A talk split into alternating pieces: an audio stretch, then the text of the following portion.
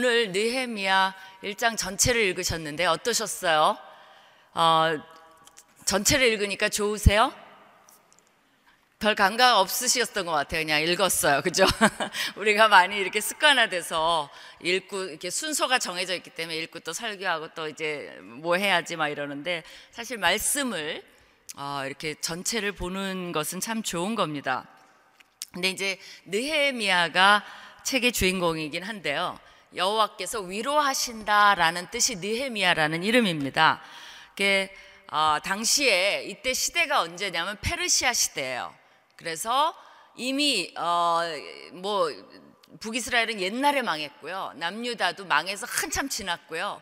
이제 바벨론에 의해서 망했는데 페르시아라는 지금으로 말하면 이란입니다. 그쪽 지역이죠. 근데 바벨론은 이라크 지역이에요. 그러니까 이라크와 이란도 사이가 별로 안 좋습니다. 역사적으로. 왜냐하면 그 페르시아가 바벨론을 점령하면서 어, 유대 백성들은 디아스포라로 그, 그쪽에 살면서 그냥 자기네는 이런 거죠. 우리가 일제 시대에 있는데 중국이 와서 일본을 점령했어요. 그러니까 이번에는 우리는 자동적으로 중국 밑에 있게 되는 뭐 그런 정말 희귀한 어, 그런 역사를 경험하고 있는 시대에 느헤미야도 페르시아에 살고 있었습니다. 근데 이제 어, 이 페르시아 왕 아닥사스다 때라 그랬죠. 이름이 좀 이상하죠, 그죠? 아닥사스다. 뭐 미국 사람한테 김윤이 그래도 이상하다 그래요. 뭐라고 자꾸 물어보는 것처럼 우리한테도 페르시아 이름이에요, 그죠? 아닥사스다 어, 제 20년 어, 기스루얼의 수상궁에 있었다라고 얘기하는데 이때가 한 445년 경입니다. 주전으로 하면. 근데 이제 아닥사스다 왕은 에스더의 남편인 아하수에로 왕의 아들입니다.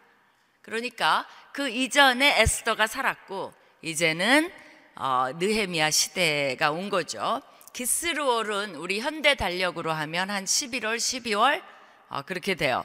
그러니까 수상궁은요 거기가 추우니까 11월, 12월이면 근데 수상궁은 주로 따뜻해요. 그래서 왕들이 겨울궁으로 많이 사용을 합니다. 그 페르시아도 보면 그때는 에어컨이 없으니까요. 그죠? 어, 그래서 여러 곳에 그 궁을 두고 뭐 여름에는 딴 데로 옮겨가고 좀 더 시원한 데로 또 추우면은 수상궁에 오고 그래서 여러분이 보면 에스더 사건도 수상궁에서 많이 일어납니다. 또 어, 다니엘이 환상을 본 곳도 사실은 수상궁입니다. 근데 이제 어, 이 그런 이제 배경을 가지고 느헤미야 1장을 접하시는데요. 이 어, 이제 이 느헤미야는 페르시아 쪽에 있고 수상궁에 있는 거죠. 그리고 이제 자기 형제들이 예루살렘에서 방문을 왔어요. 그러니까 정말 얼마나 오래간만에 반갑게 이제 맞이해서 아마 밤새고 음식 먹으면서 이제 라면 끓여 먹으면서 얘기를 했겠죠. 근데 이제 이 느헤미야는 거기 보면 사로잡힘을 면하고 남아 있는 자들이라는 말이 나오는데 그들의 안부를 묻습니다. 이들이 자기 친척도 아니에요. 무슨 자기가 잘 아는 사람도 아니에요. 그 사람들은 누구냐면 이렇게 페르시아나 이럴 때 디아스포라로 있다가 예루살렘 자기 고국으로 돌아간 사람들이에요. 그러니까 느헤미야는 자기 친척도 있고 뭐 여러 가지 친구도 있고 별걸 물어볼 수 있지만 고향도 물어볼 수 있고 뭐 지금 아직도 그 고향 뭐뭐 뭐 사람들이 있냐 뭐 이런 거 물어볼 수도 있지만 그런 거에 관계없이 뭘 물어봅니까? 자기 민족이 예루살렘에서 자리를 잘 잡고 있는지 어, 거기에 대해서 물어봅니다. 그러니까 어, 서론부터 소식이 별로 고향 먼 고국에서 들려온 소식이 좋지 않아요. 어렵다는 얘기입니다. 지금 우리도 미국의 디아스포라도 있고 전 세계 디아스포라가 많이 있죠. 그러니까 한국을 떠나서 사시는 분들이에요. 근데 그분들도 한국의 이런 뉴스를 매번 접하면 얼마나 그, 어, 뭐라 그럴까, 마음이 찹찹하시겠어요. 근데 느헤미야의 관심도 고국 땅에 있었고 어, 그들이 지금 잘 되고 있지 않다는 것을 소식을 듣게 됩니다. 이렇게 되니까 느헤미야가 이때부터 어떻게 해요? 그걸 듣자마자 어, 수일 동안 울면서 금식하면서 하나님 앞에 기도하는 내용 전체가 1장입니다. 그러니까 1장은 뭘로 이루어져 있냐면 느헤미야의 기도로 거의 다 내용이 이루어져 있습니다. 그러니까 우리가 어, 이 느헤미야는 이럴 때 어떤 식으로 기도했는가라는 것을 안다면 우리도 어떤 식으로 기도해야 되는지에 대해서 조금은 배울 수 있을 것 같아요. 그렇죠? 그렇죠? 그래서 제일 먼저 어, 울고 금식하고 어, 그런 자세로 하나님 앞에 기도하는 모습입니다. 느헤미야는요 또 하나 특징이 평신도 지도자예요. 이 사람은 종교 지도자가 아닙니다. 뭐 에스라처럼 어, 그런 사람이 아니라 어, 순수히 평신도입니다. 그런데 그러니까 여러분이 어떻게 보면 제일 동감을 할 수 있는 인물 중에 하나가 느헤미야기도 합니다. 근데 이제 느헤미야 전체를 통해서 굉장히 추진력이 있고 담대하고 조직력이 있고 계획적이고 전략적이고 목표 지향적이고 어, 상당히 리더십을 발휘하는 것이 또 느헤미야이기도 해요. 그렇기 때문에 그의 이름대로 느헤미야 하면 야가 야외라는 뜻이에요. 야외가 위로하신다는 그의 이름대로 이 포로기에 예루살렘에 와 있는 백성들에게 느헤미야는 큰 힘과 위로가 되어 줍니다. 그러니까 오늘은 1장만 공부하시고요. 여러분이 흥미 있으시면 나머지는 어떻게 해요? 집에 가셔서 일주일 내내 느헤미야를 묵상하는 시간. 어, 느헤미야가 왜 이렇게 훌륭하지? 라고 하면서 묵상하는 시간을 가지셔도 좋을 것 같아요. 어, 느헤미야는 그러니까 나름대로 역량과 능력이 있는 사람인데 그것만 가지고 살아가는 사람도 너무 많습니다. 자기 역량과 능력으로 자기만을 위해서 살아가는 사람이 되게 많은데 사실 느헤미야가 기록된 이유는 그것과 이 사람의 비전과 믿음이 만났을 때 이 사람이 어떤 일을 할 수 있는가를 우리에게 잘 보여줘요. 그러니까 여러분이 어, 어떤 사람은 믿음과 비전은 있는데 기도도 열심히 해요. 그런데 뭐를 발휘를 안 하냐면 자기의 가진 역량과 능력을 하나님 나라를 위해서 발휘를 많이 안 하고 사는 사람들이 있어요. 또 어떤 사람들은 어, 역량과 능력은 있는데 그것을 하나님 나라의 비전과 믿음으로 발전을 또 안 시켜요. 그러니까 이것이 서로 따로 도는 사람들이 굉장히 많이 있습니다. 근데 느에미아는 그의 가진 어떤 이런 성격, 역량, 열정, 민족을 향한 그런 아픔, 사랑, 애정 이런 것들과 함께 그의 믿음과 비전이 만나서 어, 하나님께서 벌이시는 어, 그런 것이 느헤미야입니다. 그러니까 어, 우리 이제 먼저 그의 면모를 이 1장의 기도를 통해서 한번 배워보시도록 하겠습니다. 첫째, 이제 그 기도 속에서 제가 몇 가지 원리들을 뽑아봤어요. 첫째, 그는 하나님이 어떤 분이신지에 대해서 정확한 이해를 가지고 있습니다. 이것이 사실은 기도의 출발이에요. 뭐라 그랬어요? 하늘의 하나님이시며 크고 두려우신 분이시오. 하늘의 하나님이세요. 그러니까 그건 뭘 말합니까? 그분은 모든 것을 주재하시는 분이라는 거예요. 여러분이 난 알아. 그거 아는데 아는 게 중요한 게 아니에요. 정말 믿으시는 게 중요해요. 이 세상에 다른 신이 없습니다. 여러분 가서 찾아보세요. 신이 또 있는지. 대개는 아마 신들에 대해서 공부를 하면 그것이 굉장히 여러분에게 와 닿을 거예요. 그리스 신들도 그렇고 이집트의 신들도 그렇고 인간이 만들었다는 것이 굉장히 분명히 드러납니다. 뭐냐면 어 그 뭐라 그럴까 우리한테 인간 같아요. 인간 그리스 신들도 그렇죠. 뭐 시기하고 질투하고 사랑에 빠지고 싸우고 원수되고 그런 것들이 많이 보입니다. 그러니까 많은 신들은 또 이제 현대의 신들도 굉장히 좋은 면이 많죠. 어, 그러나 인간에게 더 다가온다는 이유는 뭐냐면 인간이 만들었기 때문에 그래요. 하늘의 하나님이시고 크고 두려우신 분이십니다. 크신 분이시지만 어, 그, 그런 만큼 두려우신 분이라는 거예요. 그러니까 여러분이 삶 속에서 가장 두려워해야 되는 분은 누구십니까? 하나님이에요. 느헤미야는 뭐라 그랬어요? 왜 무릎을 더 꿇습니까? 크고 두려우신 하나님. 느헤미야가 가장 두려워하는 분은 하나님이십니다. 여러분이 마, 세상 이제 지금 굉장히 불안하죠. 염려가 많으실 거예요. 아이들 키우는데도 그렇고. 더 이상 그거 아세요? 아이들한테 여러분이 이거 대라 저거 대라 강요할 수 있는 시대가 아닙니다. 왜 그러냐면 지금 제4차 산업혁명 시대가 열리고 있기 때문에 지금은 학자들도요, 전문가들도 어떤 시대가 시대가 도래할지 아무도 몰라요. 여러분은 아세요? 몰라요. 지금 2030년대까지 20억 개의 직업이 없어집니다. 지금 뭐 여러분이 아는 애지간한 직업 다 없어집니다. 뭐 어떤 분은 글 쓰는 사람도 뭐 기자도 없어지고 뭐 택시 운전 이제 택시 운전사도 없어질 거라 그래요. 왜냐하면 택시가 사람이 어, 운전하면 더 위험하고요. 이 택시가 기계로 다 컴퓨터로 작동하는 게 훨씬 안전하답니다. 사람이 끼면 사고가 많아요. 근데 기계가 이렇게 컴퓨터 조작으로 하면 자기네끼리 정리를 잘해서 안전하게 진행이 됩니다. 그러니까 언젠가는 어때요? 그냥 택시 혼자 오는 거예요. 그리고 문을 열어줘요. 그럼 타고 어디 가자 그러면 알겠습니다. 그러고 딱 데려다 줘요. 그죠? 뭐 그런 시대가 곧 도래할 거라고 합니다. 이제는 어, 여러분이 뭐 어, 그 일본 분들 보니까요. 벌써 로봇 시대가 돼 갖고 일본 할머니들은 자녀들이 효도를 잘 안 하니까 로봇을 하나씩 사준대요. 그러면 너무 좋아하신대요. 로봇을 밥상에 앉혀놓고 뭐라 그래요? 어, 이제 로봇이 얘기하는 거죠. 맛있습니까? 오이시? 그러면은 할머니가 대답하는 거예요. 아무도 없는데 이제 혼자 밥 먹는데 로봇이 앉아서 대화를 해주는 거예요. 여러분은 늙으신 노모한테 그런 거 잘 안 하시잖아요. 우리 잘 안 하잖아요. 그죠? 그래서 맛있으세요? 어, 그러면 어머나 막 이런 거 잘 이제 여러분도 나이도 드셔갖고 잘 못 하시잖아요. 근데 로봇은 깍듯하게 하는 거죠. 오이시? 그러면은 어, 오이시? 그러면 아, 뭐가 맛있냐? 그러고 그러니까 계속 대화를 하니까 어, 할머니들이 자녀보다 로봇을 더 좋아하는 시대가 된다는 겁니다. 그죠?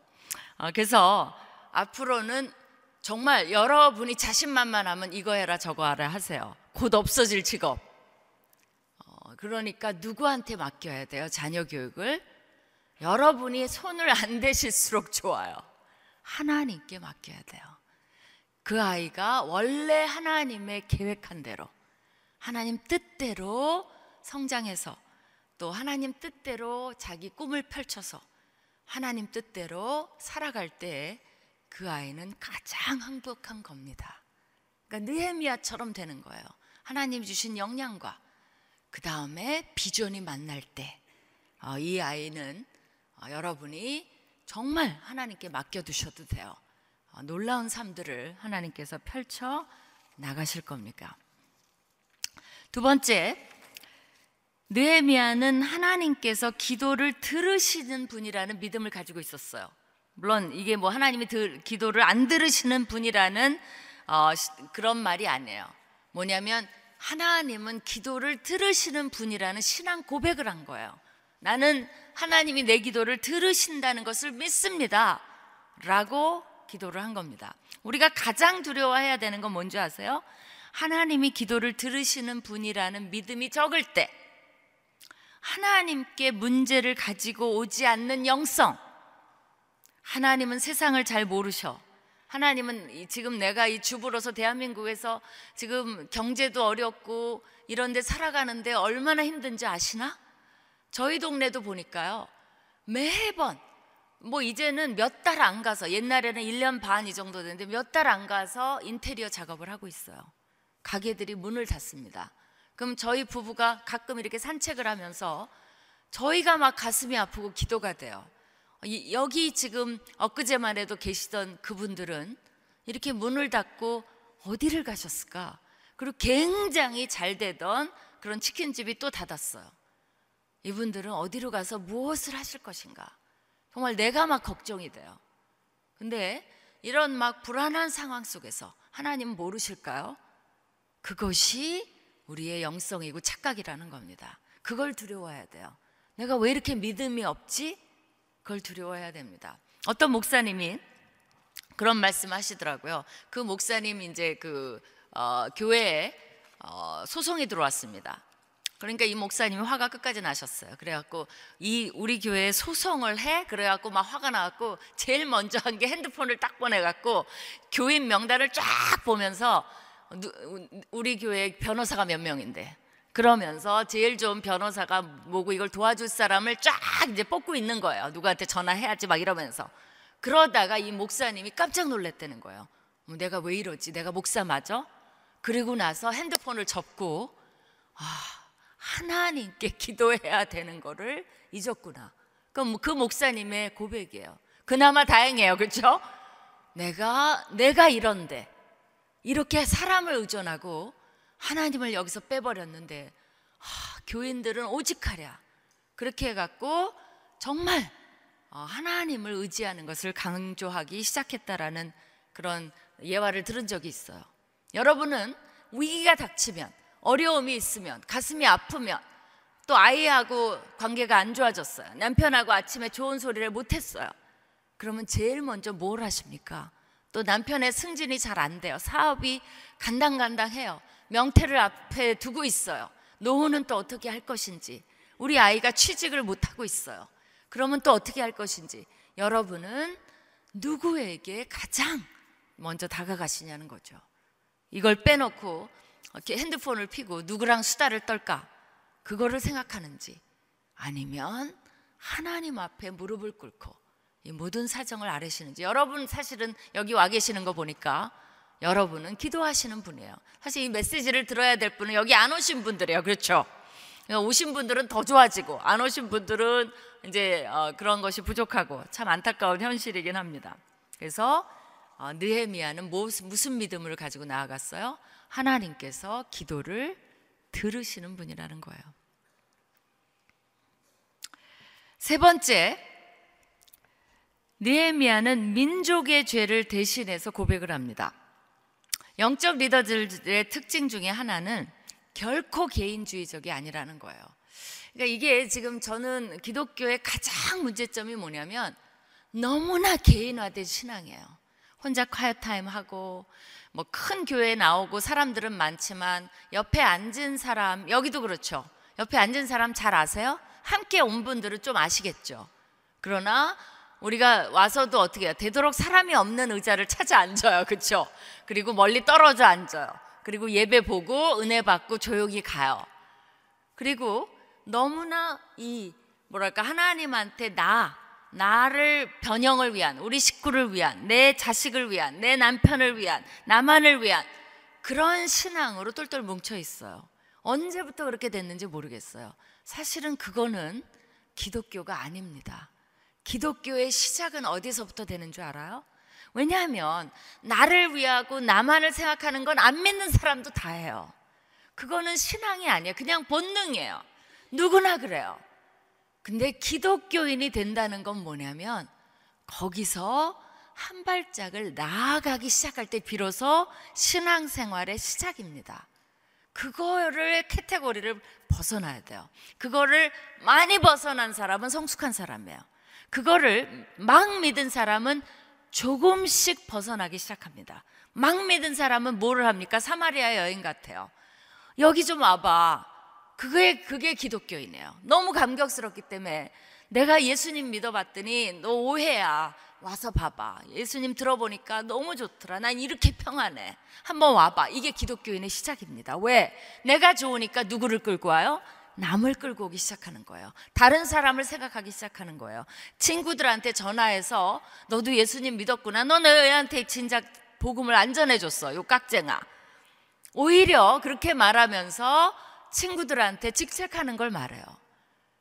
내가 내 기도가 얼마만큼 포용력이 있고 얼마만큼 이 boundary 경계가 넓으냐가 내 신앙생활의 믿음의 척도라는 것을 여러분이 기억하셔야 돼요. 느헤미야는 왜 기록이 됐습니까? 왜냐하면 그 말을 듣자마자 민족의 죄를 그냥 듣고 아 가슴 아파 이 정도가 아니에요. 느헤미야는 민족의 죄를 대신해서 자기가 자기가 지은 것도 아니에요. 자기 아비가 지은 것도 아니에요. 그러나 이 민족이 이렇게 포로 생활을 왔고 이렇게 지금 살고 저렇게 수치를 당하고 예루살렘 가서도 저렇게 생벽에 회파함을 당한 거는 하나님 저의 죄 때문입니다. 우리 집 우리 아, 가정의 죄 때문입니다. 우리를 먼저 용서하여 주시옵소서라는 기도를 하기 시작합니다. 이것이 느헤미야의 영성이라는 거죠. 뭐라고 기도합니까? 이제 종이 주의 종들인 이스라엘 자손을 위하여 추야로 기도하며 우리 이스라엘 자손이 죽게 범죄한 죄들을 자복하오니 종의 기도를 들으시옵소서. 나와 내 아버지의 집이 범죄하여 주를 향하여 크게 악을, 악을 행하여 주께서 주의 종 모세에게 명령하신 계명과 율례와 규례를 지키지 아니하였나이다. 얼마만큼 신앙 공동체에 자신을 일치시키고 자신의 문제로 끌어안는 거 이것이 느헤미야의 영성입니다. 이거는 우리가 연습을 해야 돼. 하루아침에 되지 않습니다. 그러니까 여러분이 이런 기도회에 나오시는 거 너무 중요한 거예요. 일주일에 한 번이라도. 물론 여러분은 깊이 기도하시는 분일 것 같아요. 그러나 이런 것에 나와서 나의 범주를 벗어나서 민족을 위해 기도하고 안 믿는 사람을 기도하고 아파하고 이거를 처음에 막 되는 게 아니에요. 이게 우리가 어떻게 하죠? 여러분이 헬스장 가보셨는지 모르겠는데 가보면 제일 처음 어떻게 해요? 아, 신난다 그래갖고 이렇게 땡겨요. 그렇죠? 그럼 어떻게 되죠? 그 다음날 여기가 온몸이 다 쑤셔요. 시 원하긴 한데 이렇게. 그래갖고 처음에는 이렇게 하나뿐이 못 듭니다. 그뭐 이렇게 무게 드는 게 있잖아. 이렇게 하나 들어요. 근데 찾고 하면 어떻게 해요? 두 개 들어요. 그죠? 세 개 들어요. 그렇게 해갖고 이제 뻐근하지 않아요. 이렇게 해서 이 정말 가서 운동을 하잖아요. 집에서 운동해도 그렇죠. 오래간만에 스트레치 하면 몸이 막 뻑뻑뻑뻑 소리가 나죠. 그런 것처럼 신앙도 처음에는 그냥 발을 내가 원하든 원하지 않든 마음에 있든 없든 괜찮아요. 위선이 아니에요, 그거는. 내가 내 머슬, 신앙의 머슬을 키우는 겁니다. 그래서 민족을 놓고 기도하는 거예요. 그리고 정말 내 범주를 벗어나 다른 사람을 위해서 품기 시작하는 거예요. 그러면 어떤 일이 일어나는 줄 알아요? 품어줘요. 그게 마음으로 다가와요. 그리고 달라집니다. 제가 보는 눈이 달라지고 마음 아파하는 강도가 달라지고 그렇게 해서 이게 튼튼해지는 거예요. 믿음이. 그러면서 하나님이 그런 단계가 되면 나를 준비시켰기 때문에 사실은 하나님은 인사에 있어서 굉장히 탁월하십니다. 절대로 준비되지 않고 어, 어떤 foundation이 없는 사람을 마구 쓰시지 않아요. 그러니까 어, 사도 바울도 그랬죠. 막 믿은 사람의 직, 지킴, 직함을 주지 말라고 그런 원리가 있습니다. 그러니까 여러분이 하나님 앞에 인정받기 위해서 뭐를 키워야 돼요? 이 신앙의 머슬 이걸 근육을 키워야 돼요. 그러려면 이한 어, 단계를 더 나가셔야 됩니다. 그 다음에요. 네 번째. 느헤미야는 그 기도 속에서 말씀에 대한 절대적 신뢰를 가지고 있었습니다. 뭐라 그랬냐면 만일 하나님을 인용해요. 그 말씀을 신명기를 인용합니다. 거기에 뭐라 그랬냐면 하나님께서 만일 내게로 돌아와 내 계명을 지켜 행하면 너희 쫓긴 자가 하늘 끝에 있을지라도 내가 거기서부터 그들을 모아 내 이름을 두려고 택한 곳 그것이 어디겠어요? 예루살렘이고 가나안 땅이죠. 그곳으로 백성들이 지금 다 흩어져 있잖아요. 나라가 없잖아요. 그러나 하나님이 뭐라고 약속했냐면 내 명령을 지키면 내가 그들을 다시 모아서 공국, 본국으로 돌아오게 하리라 하신 말씀을 이제 청하건대 기억하옵소서라고 기도합니다. 느헤미야는 뭐를 인용해서 기도하냐면 말씀을 인용해서 기도해요. 여러분이 힘 있는 기도를 하고 싶죠? 하나님이 가장 꼼짝 못하는 게 뭔지 아세요? 뭐냐면 하나님이 약속하신 말씀이에요. 그거를 인용하면요 꼼짝을 못 하세요. 하나님 그렇게 약속하셨죠. 저 그거에 대고 기도합니다. 그 기도를 들어주시옵소서. 너무나 능력 있는 기도입니다. 이 느헤미야도 바로 그거를 하고 있는 거예요. 우리가 신앙생활할 때 여러분 말씀을 취사 선택하면 안 돼요. 근데 지금 그러고 있다는 겁니다. 듣기 좋은 말. 내가 나만 복 받는 말은 악착같이 붙들어요. 그거는 다 알고 계세요. 막 인용도 빡빡해요. 뭐 이것저것 인용 잘하세요. 근데 듣기 싫은 말. 내가 정말 해야 되는 거. 내가 희생하는 거. 정말 내가 이렇게 되면 이거는 손해인데 라는 말씀은 듣지 않습니다. 더 이상. 많은 분들이 그래요. 여러분이 하나님에 대해서 다 모르시는 이유는 뭐냐면 왜 신앙생활이 이렇게 힘든 줄 아세요? 왜냐면 하나님을 다 모르세요. 어떻게 제가 아냐고요? 물어볼까요? 여러분은 하박국의 하나님을 다 아세요? 에스겔의 하나님을 아세요? 레위기의 하나님을 아세요? 제가 구약학자니까 자신감 있게 말합니다. 제가 조사 다 해봤어요. 우리 구약학자들끼리. 목사님들이 구약을 거의 설교를 안 하십니다. 그리고 하시는 것도 정해져 있어요. 몇 권의 책이. 근데 그 책 중에서도 선호한 그 시편 좋아하신다 그러면 시편을 다 하시는 것도 아니에요. 몇 가지 이사야 하신다 그러면 이사야 몇 장이 정해져 있어요. 전체를 다 하는 것도 아니에요. 여러분 에레미야의 하나님을 아세요? 하박국의 하나님을 아세요? 말라기의 하나님을 아세요? 계시록의 하나님을 아세요? 히브리서의 하나님을 아세요? 대부분 모르세요. 아시는 분도 있겠죠. 그렇다면 하나님을 그만큼 아시는 거예요. 왜 신앙생활이 삐걱거리냐면 하나님을 다 몰라요. 근데 내가 아는 일부적인 하나님을 가지고 이것이 하나님의 전체인 양 생각하면서 그 하나님을 가지고 다른 사람한테 하나님은 이래, 하나님은 저래. 내가 짝있게 하나님이에요. 하나님을 대변하는 게 아니에요. 내가 알고 싶은 하나님. 하나님은 이렇게 해줘. 그리고 막 주장하는 거예요. 아무 효력이 없습니다. 나를 하나님이 나에 대해서 좀 제대로 알고 기도해라. 그러려면 뭐예요? 말씀을 붙잡고 기도를 하셔야 돼요. 그럴 때 하나님이 내가 그런 얘기 했나? 움직이기 시작하시는 거예요. 내가 약속하기는 했지. 오케이. 한번 해보자라고 하나님께서 하신다는 거죠. 어떤 분이 지금 뭐 요새 이제 비리가 굉장히 많이 나오는데 어떤 이제 선교사님이 아프리카에 갔는데 거기는 그 교회 허가를 내주는데요. 뇌물을 안 주면 절대 허가를 안 내준대요. 그러면 여러분 어떻게 하시겠어요? 어떻게 하시겠어요? 옆에 사람한테 한번 말해봐요. 어떻게 하실 건지. 그럴 때. 뇌물을 안 주면 안, 안 해줘. 근데 교회에 허가를 내야 돼요. 이제 교회, 그래야 교회를 시작하죠. 어떻게 하시겠어요? 옆에 사람한테 가까이 있으면 한번 말씀해 보세요. 방, 방도가 있어요?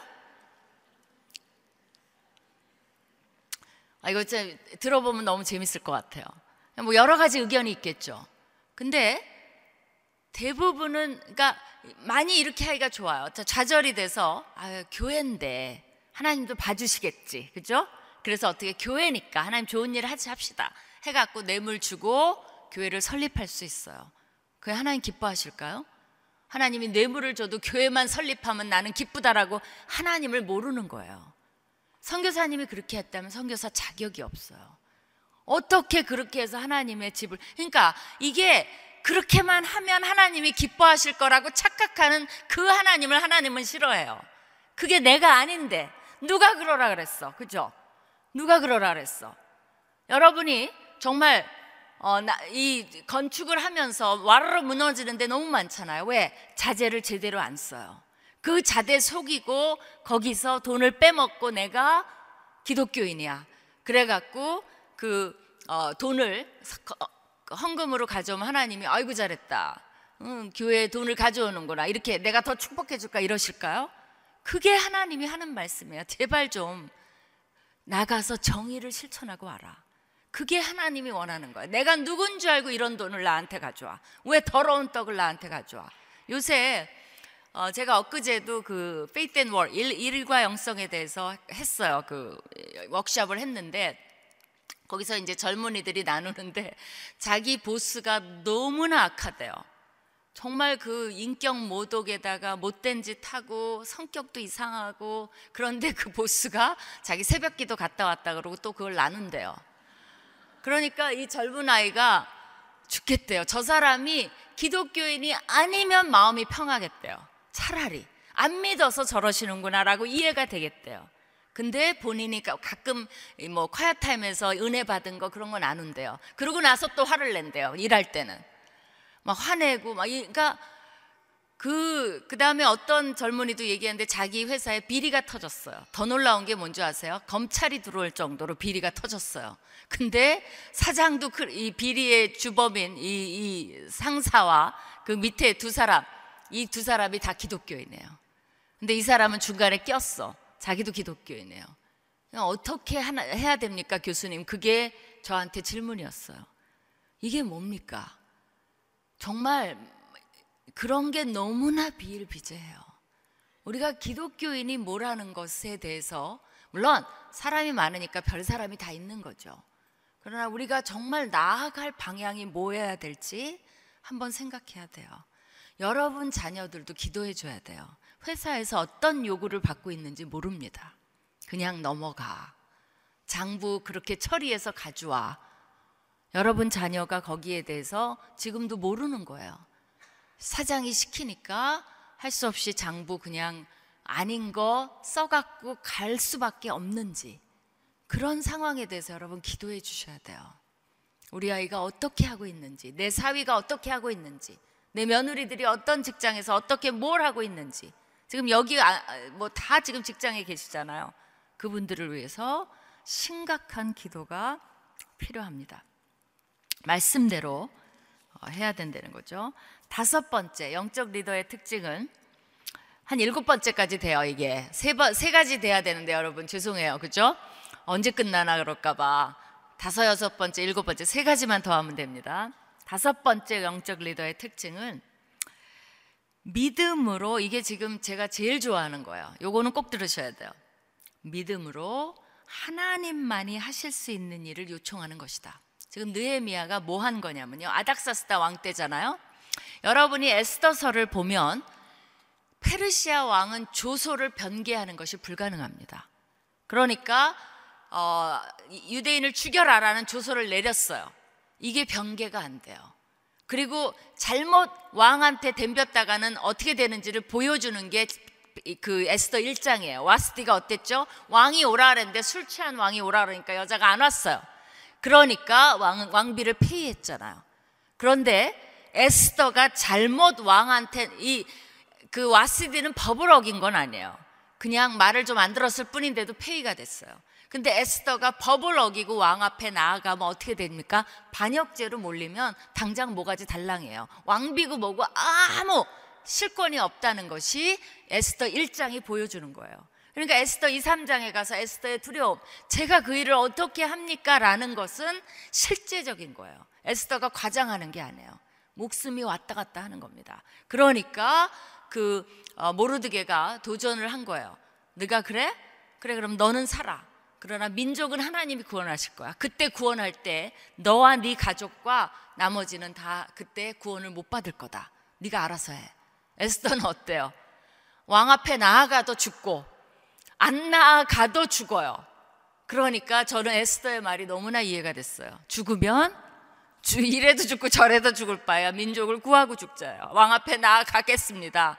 사실 믿음으로 했지만 에스더한테는 절대절명의 위기를 맞이한 겁니다.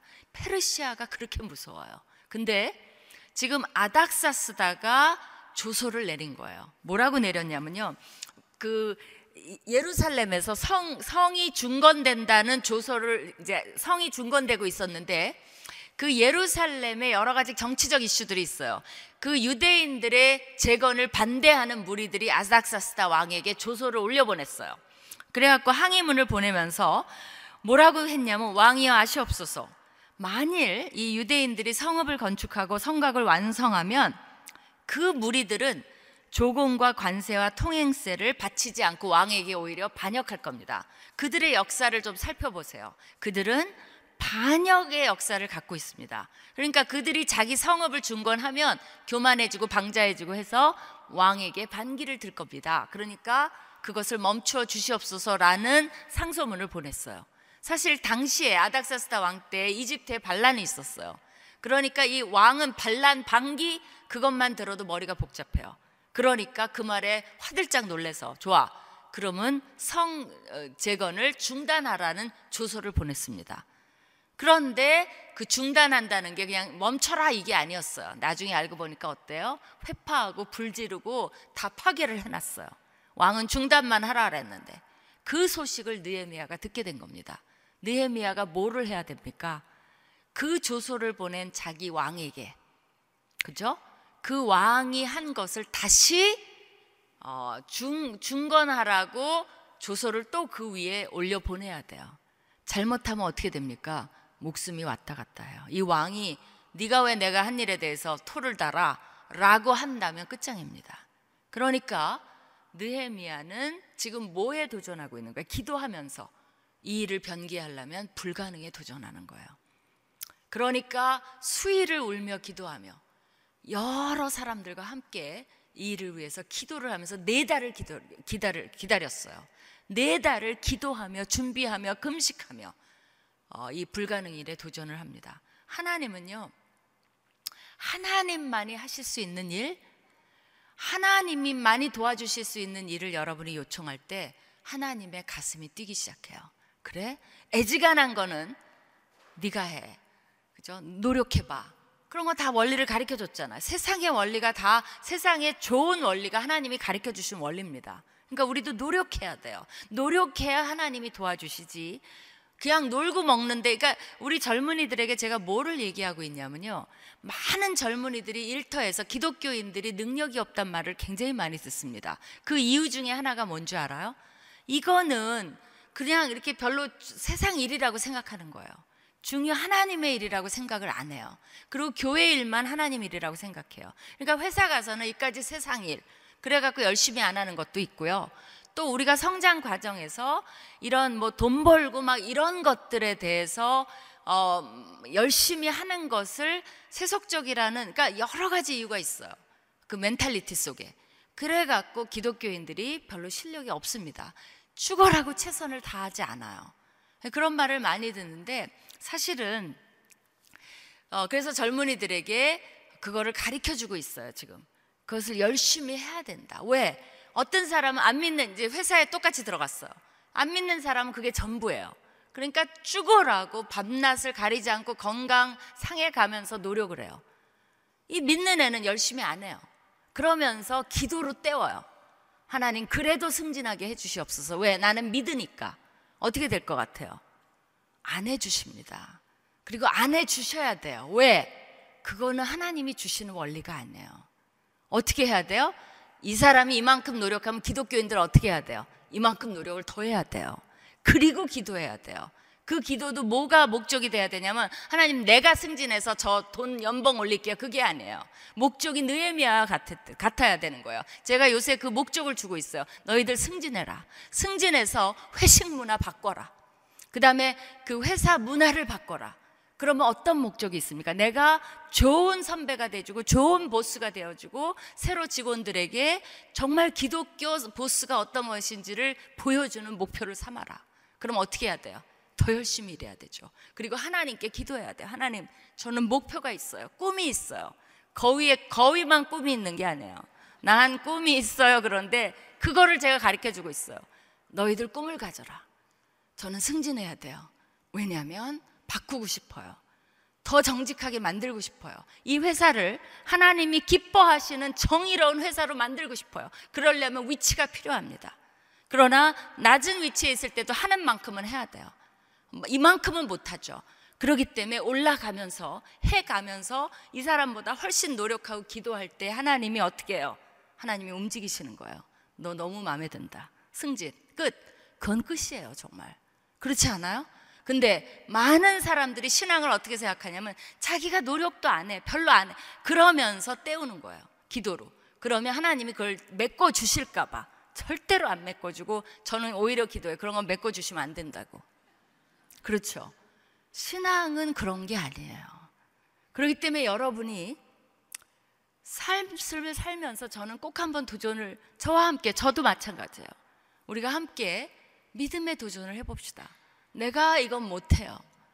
그러나 여러분이 가지신 역량과 능력이 있는데 거기서 한 발자국을 더 나가는 거예요. 하나님, 저는 이런 일을 하고 싶어요. 근데 이거는 하나님이 도와주셔야만 돼요.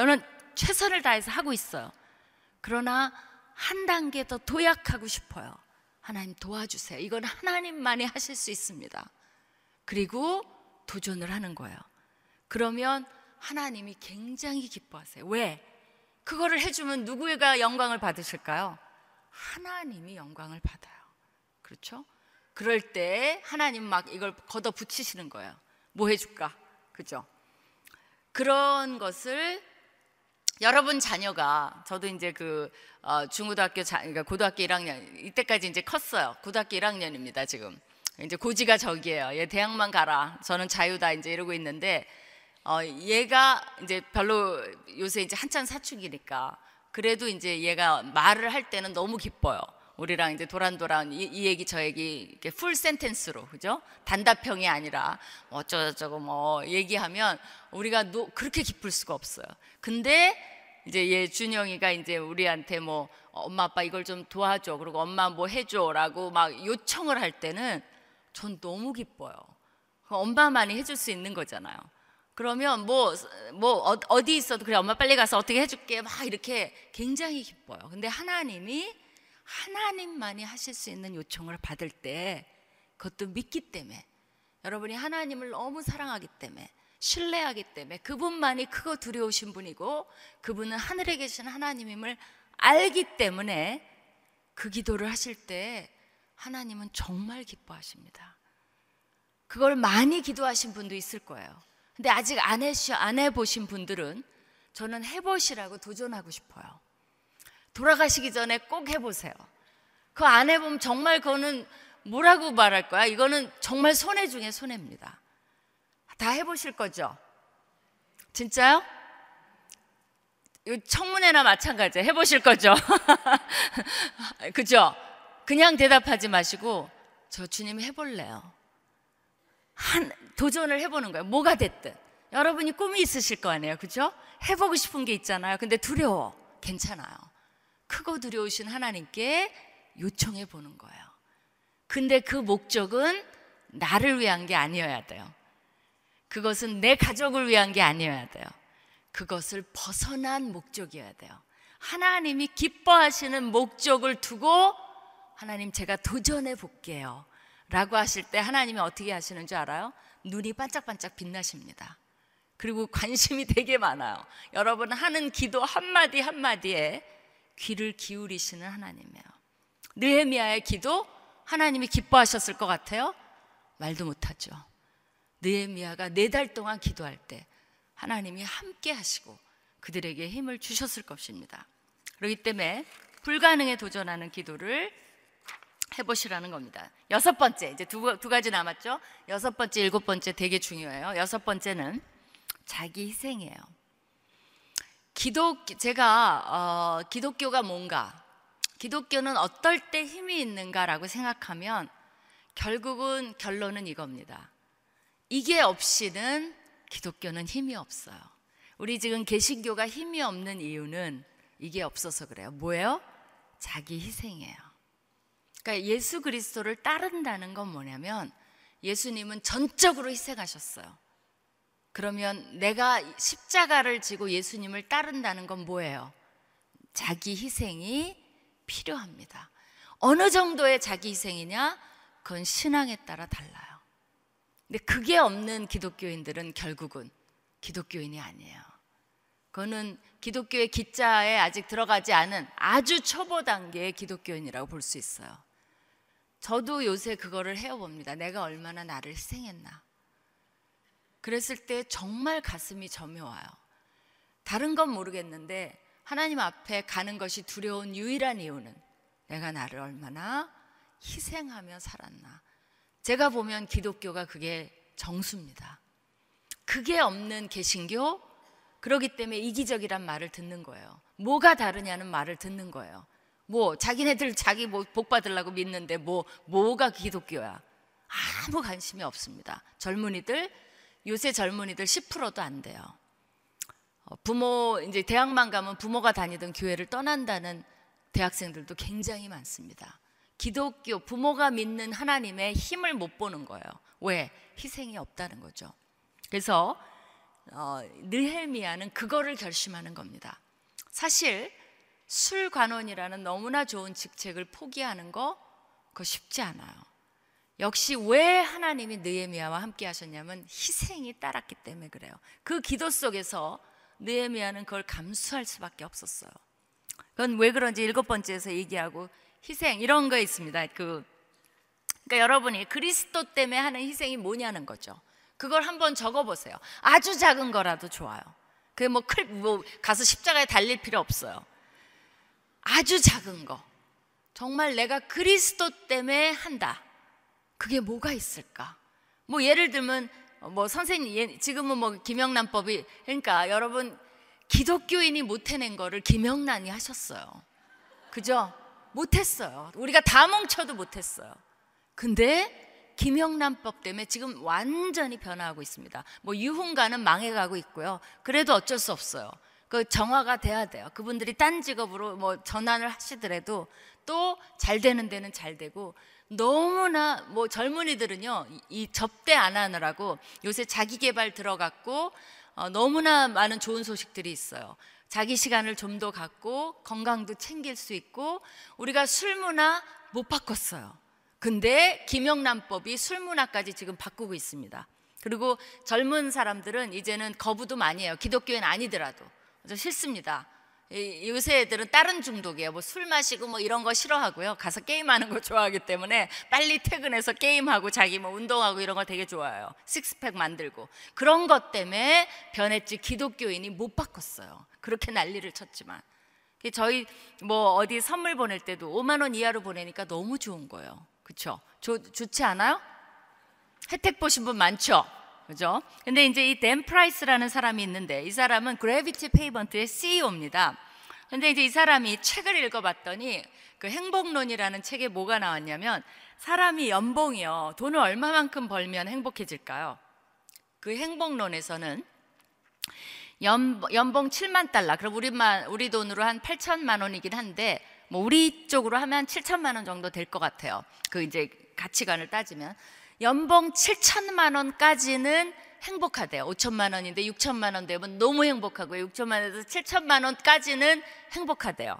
근데 7천만 원이 넘어가면 더 이상 돈 연봉이 올라가다가 행복하지 않는답니다. 그런 조사가 나왔어요. 그래서 이 사람이 그 책을 읽고요. 어떻게 하기로 했냐면 좋아. 그러면 내가 연봉 7만 달러 이상 벌 필요가 없다. 그래서 자기 연봉을 90%를 삭감해서 7만 달러로 만들고요. 나머지 직원의 연봉을 전체 다 7만 달러로 해줬어요. 그러니까 사장이나 직원들이 다 똑같아요. 왜? 이 사람의 유일한 목적은 뭐예요? 행복을 주기 위해서. 대단한 사람입니다. 그러니까 이 사람은 믿는지 안 믿는지 모르겠어요. 그걸 하나님이 원하시는 거예요. 기독교는 더욱더 그래야 되는데 안 믿는 사람 중에서 위대한 생각을 하는 사람이 너무나 많아요. 왜 그래요? 하나님의 형상으로 지음을 받았고 하나님의 양심을 줬기 때문에 고상한 그런 가치관을 가진 인간들이 되게 많습니다. 기독교인 중에는 그거에 못 미치는 사람 너무 많아요. 그런 사람은 인격 수양부터 해야 돼요. 근데 이 사람은 그걸 실천한 거예요.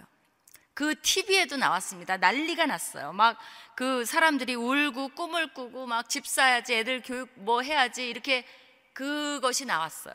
근데 그 와중에도 이거에 대해서 어마어마하게 싫어하고 회사를 떠난 사람들이 있습니다. 누굽니까? 누굴까요? 누가 떠났을까요? 월급 올려줬는데 떠났어요. 누가 떠났을까요? 사실은 그 밑에 있는 임직원들이에요. 임원들. 임원들은 월급을 삭감해야 되잖아요. 그러니까 다 같이 행복을 누리자고 사장도 삭감했는데 그 회사를 떠났어요. 이런 회사에는 있을 수가 없다. 그래갖고 이 회사가 하버드 연구 대상입니다. 왜냐하면 어떻게 될까? 자본주의가 무너지는 거니까 이게 앞으로 어떤 효과가 있을 것인지에 대해서 사람은 또 인센티브가 필요하니까 연구 대상이랍니다. 그러나 이 사람의 유일한 그 목적은 뭐 그런 공산주의 하자는 게 아니라 뭐예요?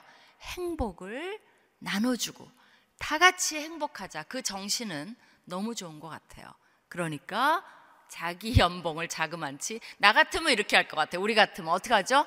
내 연봉은 일단 놔두고 나머지를 다 올려줘. 뭐 이렇게 할 것 같아요. 근데 그게 어, 큰 희생이면 희생이고 작은 희생이면 어, 희생이라는 겁니다. 여러분은 나는 어떤 희생을 그리스도를 위해서 해왔는지 그거를 한번 은밀히 적어보세요. 그러면 아, 내가 이게 영적인 현 주소구나. 그것을 알 수가 있습니다. 마지막 일곱 번째 영적 리더의 특징은 자신이 현재 하고 있는 일을 하나님의 관점에서 보고 있다는 거예요. 느헤미야가 네 달 동안 기도하면서 결국은 뭘 받습니까? 이 일을 그러면 가서 예루살렘에 지금 회파된 그 성벽을 보수하는 일을 누가 해야 돼? 누가? 느헤미야가 기도하는 과정에서 깨달은 건 자기뿐이 없어요. 왜? 그 많은 유대인들 중에 아닥사스다 옆에서 술 관원 시중을 들고 있는 사람은 자기예요. 왕에게 접근 가능한 사람은 유일하게 느헤미야예요. 느헤미야는 깨달은 겁니다. 내가 해야 되는구나 결국은 내가 희생을 해야 되고 내가 가야 된다는 것을 깨달은 거예요. 근데 이 일은 목숨이 위태로워요. 왕에게 얼굴에 이장에 보면 수심이 가득하니까 왜 이렇게 수심이 가득하냐 그랬죠? 기도 안 했으면 당장 모가집니다. 왜 그래요? 술관원은 왕을 기쁘게 해주는 사람이에요. 술 맛보고 먼저 독이 없나 살피고 왕이 술 대접하고 그러니까 이 자리가 청탁받기에 너무 좋은 자리입니다. 왕이 이렇게 술 대접하면서 누가 좀 만나, 만나자 그러는데 만나 보시겠어요? 하면 좋아. 그러면 만나고 돈 받고 그죠? 별거 다 해줄 수 있는 거예요. 그러니까 그 역사적 기록에 뭐가 나오냐면요. 캄비세스 그 페르시아 왕 때 자기의 친구의 아들을 어, 호의를 베풀어서 술관원을 해줬다는 말이 나와요. 그만큼 좋은 위치입니다. 느헤미야는 어때요? 능력 있는 사람이에요. 남의 비유도 맞출 수 있는 사람이에요. 어, 왕의 신임을 받는 사람이에요. 그런 사람이 얼굴에 수색을 나타내요. 그거는 반역입니다. 기분 나빠 너, 그죠? 끝이에요. 그러니까 목숨을 건 행보를 한 거예요. 뭐를 위해서? 순수히 뭐를 위해서? 느헤미야를 위한 거 하나도 없어요. 뭐를 위해서? 민족과 예루살렘과 회파된 성벽을 보수하는 이 일에 느헤미야가 다 살펴봤을 거예요. 누가 할 거? 자기뿐이 없는 거예요. 그래서 하나님의 관점에서 자신을 바라봤다는 거예요. 그랬더니 내가 어, 정말 이때를 어, 에스더도 그랬죠. 내가 이때를 위함이 아닐지 누가 아느냐. 그것처럼 느헤미야도 같은 얘기를 했을 거예요. 내가 이때를 위해서 술관원이 되었는지도 모르겠다. 그래서 왕께 그것을 어, 알리기로 한 거예요. 뭐라고 기도했냐면 주여 구하오니 귀를 기울이사 종의 기도와 주의 이름을 경외하기를 기뻐하는 종들의 기도를 들으시고 그건 뭐예요? 기도하는 사람들이 많았다는 거예요. 기도를 들으시고 오늘 종이 형통하여 이제 디데이가 된 거죠. 오늘 하겠다는 거예요. 종이 형통하여 이 사람들 누구냐면 왕과 그 뭐 왕비들 앞에서 은혜를 입게 하옵소서 하였나니 그때 내가 술관원이었더라라고 기록하고 있어요. 그건 뭐야? 이 장에 가면 술관원의 역할이 어떤 것을 지금 해내느냐를 보여주는 게 목적입니다.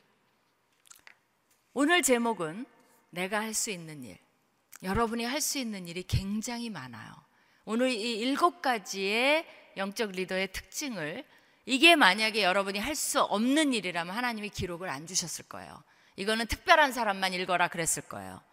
느헤미야 1장을 주셨다는 건 뭐냐면 동일한 요구를 하나님이 여러분에게도 하고 있다는 겁니다. 여러분 누구나 할 수 있어요. 여러분의 위치에서 각자 하고 수 있는 일을 기도하시기 시작했으면 좋겠어요. 하나님 제가 뭐가 변해야 될까요? 저를 통해서 지금 저는 뭐 주부고 크게 할 일이 없는데 뭐를 원하세요? 그 기도부터 시작하세요.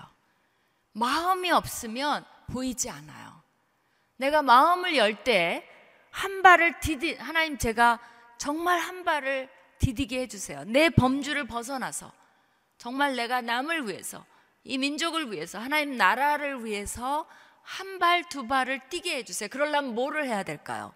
그 기도를 시작. 제가 답을 드릴 수는 없어요. 각자 달라요. 그러나 그럴 때 저는 하나님이 여러분 기도에 귀를 기울이실 거라고 믿어요. 이제 소통이 가능하겠구나. 하자. 뭐를 할지 내가 알려주마. 라는 마음의 소원을 주실 거예요. 그랬을 때 여러분은 어, 느헤미야와 같은 뭐 느헤미야만 할 수 있는 거 아니에요. 평신도 지도자들 너무나 많은 일들을 이 시대에 하실 수가 있습니다. 그리고 새로운 일감을 하나님이 주실 거라 믿어요. 그것을 위해서 어, 불가능에 도전해 보는 여러분 되시기를 간절히 축원합니다.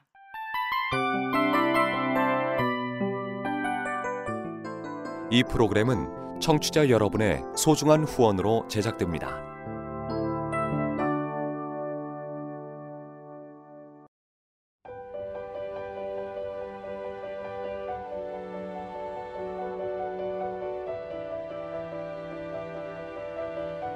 세상에는 수많은 교회들이 있지만 더 깊이 있는 말씀 강해를 찾기 위해 크기로만 교회를 선정하지 않습니다. 보다 좋은 영적 콘텐츠를 더 많이 나누기 위해 방송비를 받지 않습니다. 1년 365일 복음만 전하고 싶어서 우리는 광고를 하지 않습니다. 온누리의 복음을 땅끝까지 CGN TV와 함께 땅끝 선교사가 되주세요.